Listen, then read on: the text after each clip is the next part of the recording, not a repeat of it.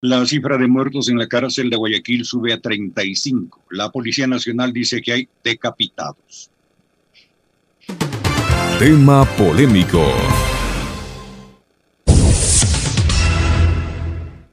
La noche de este martes 28 de septiembre, la policía y el servicio de rehabilitación confirmaron que el número de muertos en la cárcel regional de Guayaquil subió a 35.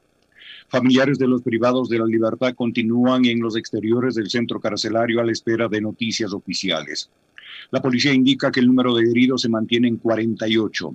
Dos policías que participaron en los operativos de control también están recibiendo atención médica. Un reporte anterior de la policía emitido a las 17 horas señalaba que 26 presos fueron asesinados durante el enfrentamiento violento en la cárcel regional de Guayaquil. La policía aseguró que entre los reos fallecidos, cinco fueron decapitados. Otros murieron tras recibir impactos de armas de fuego y también por la explosión de granadas. Las primeras investigaciones señalan que esta nueva masacre se produjo por una riña entre miembros de las bandas delictivas de los choneros, los lagartos y los tiguerones. Cerca de las 9 horas 30 de este 28 de septiembre se escucharon las primeras detonaciones al interior de la cárcel en Guayaquil. Eso provocó la evacuación del personal administrativo. Luego se escucharon disparos. En vídeo se observó a personas inmóviles en los pisos de los pabellones. Un contingente policial se desplegó en este centro carcelario y realizó un operativo para restablecer el orden. Realizaron requisas y encontraron armas. El reciente reporte oficial dice que los agentes lograron incautarse de un fusil y una pistola. En Pichinchopina, comenta Alexis Moncayo. Empezar con la frialdad del, del comentario. Primero quiero eh, enviar un saludo que lo tenía como deuda pendiente. A doña Anita, me dijeron, Anita, sí, nada más. Que es eh, seguidora asidua de este espacio de noticias. Le quiero enviar un saludo muy caluroso desde acá, de parte de todos quienes hacemos Radio Pichincha y Punto Noticias, primera emisión. Y quiero también mandarle un saludo a la doctora María Belén Proaño, que está siempre en sintonía junto a su señor padre, además de, este espacio de noticias. Así que un fuerte abrazo para ustedes. A ver, yo creo que para ir profundizando en el análisis sobre estos temas, habría que preguntarnos cómo es que llegamos acá. Y esto, y esto tiene una, un origen, ¿no? Tiene una, raíz, eh, tiene un inicio. Yo lo he dicho varias veces y creo que mm, hay que trasladarnos a un episodio central que ocurrió durante el gobierno de Lenín Moreno, donde de forma antitécnica, improvisada, como fue, digamos, el 99% de su ejercicio en el gobierno, decidió un día, a ver, dijo, ¿qué, ¿qué, hizo Correa que puedo disolver, destruir, eliminar, eh, matar? ¿Qué? El Ministerio de Justicia. Entonces, de un soplo, sin ningún tipo de análisis, ni de estudio técnico, ni nada por el estilo, dijo, eliminemos del Ministerio de Justicia, no me importa la rectoría que tenga, no me importa eh, la política pública que esta entidad eh, tenga que dictar, simplemente eliminémoslo. Y ahí dejó insoletas todo el sistema de rehabilitación social. ¿Quién? Un gobierno absolutamente improvisado, un gobierno absolutamente irresponsable, un gobierno absolutamente nefasto como fue el de Lenín Moreno. Ahí dejó en soletas el sistema de rehabilitación social. Y otras cosas adicionales, como por ejemplo eh, la política de defensa de los derechos de las mujeres. Habían casas de acogida que se sustentaban gracias al Ministerio de Justicia. Bueno, ¿qué me importa? Dijo Moreno, ni las mujeres, ni los privados de libertad. Al hombre no le importaba nada, ¿no? Entonces eliminó el Ministerio de Justicia. ¿Qué pasó en adelante? Y yo quiero plantearles también una inquietud con respecto del rol que debe desempeñar la Asamblea Nacional hoy y siempre. Ayer también. En el gobierno anterior, que declaró por dos ocasiones la emergencia en el sistema penitenciario, se convocó, me parece que algunas veces, a funcionarios como el señor Ernesto Pazmiño, que creo que era el que más claro tenía la película. De hecho, ustedes habrán podido escuchar en varias ocasiones los diálogos que hemos mantenido aquí con Ernesto Pazmiño, pero que también fue funcionario de la época de, Moreno. Y me parece que, claro, como no empataba mucho su visión, eh, que se enfocaba un poco más a la defensa de los derechos humanos, a atender mejor a los privados de libertad, ya no fue muy del agrado de la señora Romo y de Moreno, y creo que al final terminó, no sé si renunciando o le pidieron a él que se vaya, le pidieron una renuncia, pero bueno, fue varias veces a la asamblea, eh, fue Romo también varias veces a la asamblea, y Romo dio una respuesta que fue además muy parecida a la que dio ahora Alexandra Vela, cuando también le dijeron, bueno, ¿qué está pasando con eh, los centros de estos de privación de libertad? Y dijo, ojo, ¿no? Que el control y la seguridad de los centros de privación de libertad no es responsabilidad del Ministerio de Gobierno. Entonces, yo sí quiero preguntarles, bueno, al Ejecutivo primero, aparte del SNAI, de este servicio ¿no? que se encarga de del Servicio Nacional de Atención Integral a Personas Adultas Privadas de la Libertad y Adolescentes Infractores, además tiene un nombre larguísimo, es, más largo que, lo que hacen, ¿no? Eh, ¿Quién está a cargo? ¿Cuál es el funcionario que debería ser sometido a un proceso de fiscalización? Por eso yo les mencionaba eh, el rol que debe desempeñar la Asamblea Nacional. Ni antes y tampoco ahora veo ningún tipo de compromiso ni de ánimo del Parlamento para sentar al funcionario que tenga que hacerse cargo para rendir cuentas sobre lo que pasa en los centros de privación de libertad y hacerlo, ¿no? Han enjuiciado políticamente al que los medios de comunicación quieren, linchar. Uno de ellos fue Carrión, el ex defensor del pueblo, Freddy Carrión, ¿no? Le dieron con todo, se inventaron cosas, incluso publicaron temas muy personales y procesos que en la justicia se supone que eran reservados y aparecieron en un portal digital, ¿no? Entonces la asamblea me parece también que va como muy al vaivén de lo que dice la opinión pública y de lo que dicen o piden los grandes medios de comunicación. Linchar, enjuiciar, escrachar, a los enemigos políticos. Bueno, acá no estamos buscando un enemigo político. Acá les digo a los legisladores que están ahora en funciones y les cuestiono también a los que estuvieron antes.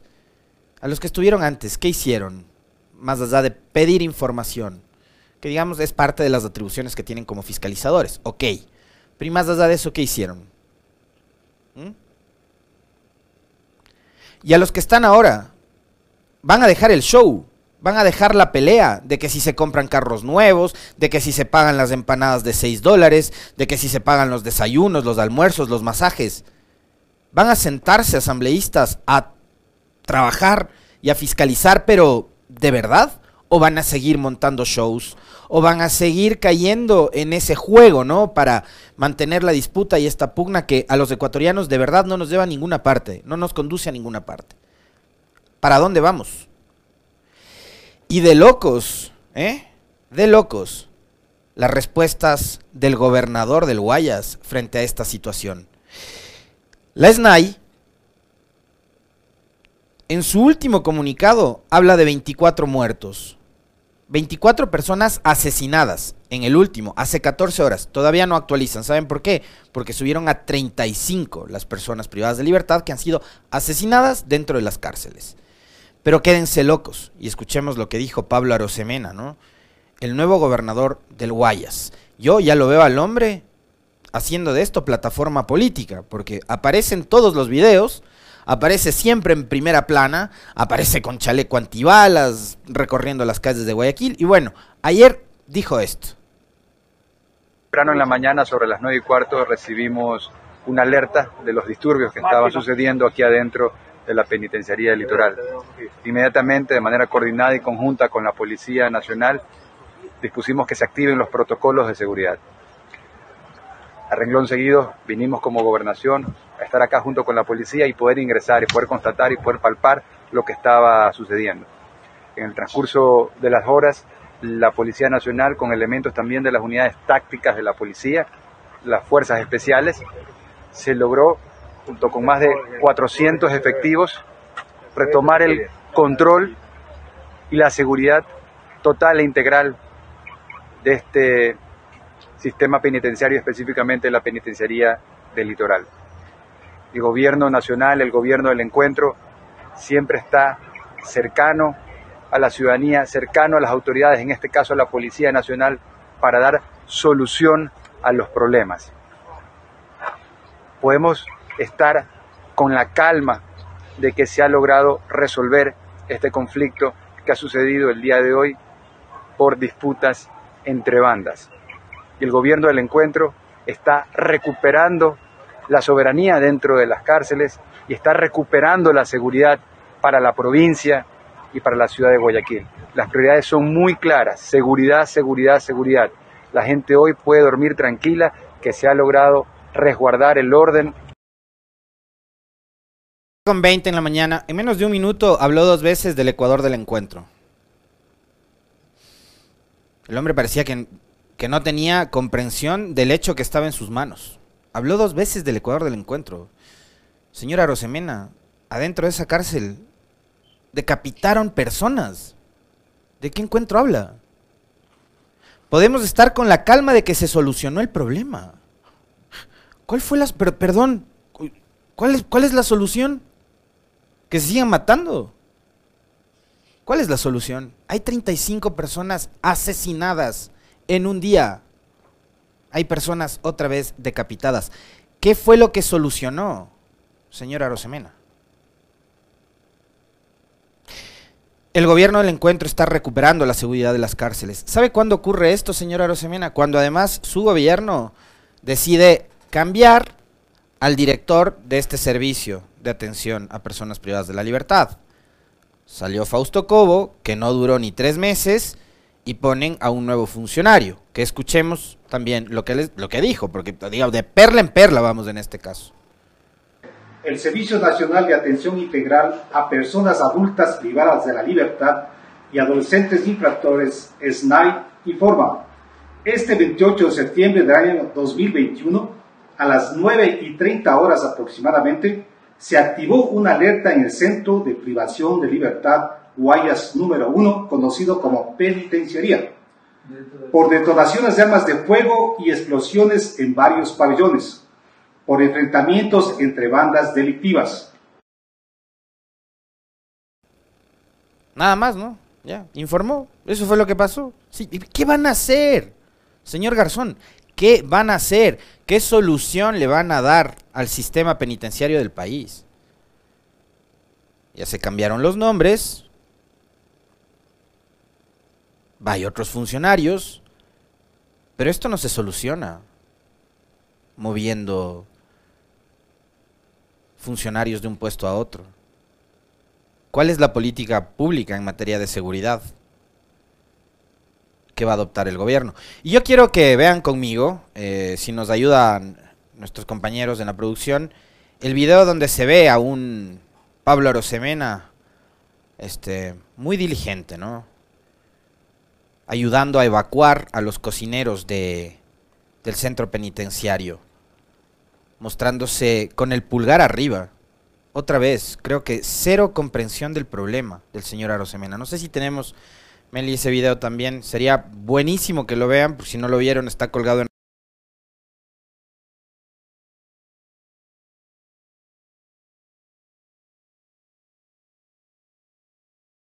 primer plano, que se vea él, por supuesto, dando empujones a los, a los eh, a las personas que trabajan en la cocina del centro penitenciario mostrando el pulgar arriba. Otra vez, se olvidó, mataron a 35 personas, señora Rosemena. ¿Cómo puede estar con el pulgar arriba? Total desconexión. Más allá de estos gestos, de estos, esta comunicación totalmente desacertada y desatinada, nuevamente creo que los ecuatorianos volvemos a plantearnos la pregunta de, bueno, ¿qué van a hacer? Acá no se soluciona nada, señora Rosemena. Acá ustedes fueron cuando ya los privados de libertad se mataron, se descabezaron y demás. ¿eh? Ya tuvimos a Otto Sonnenholzner haciéndose fotos en contrapicada, mostrándose como superhéroe en portada de película de los Avengers durante toda la pandemia. Después, cuando la cosa se puso ya más fea, el hombre renunció y se fue debería verse en ese espejo, ¿no? Para que no repita eh, el mismo tipo de bochorno. Pero en serio, esto lo único que habla es de improvisación y, y yo creo que el país nuevamente exige respuestas.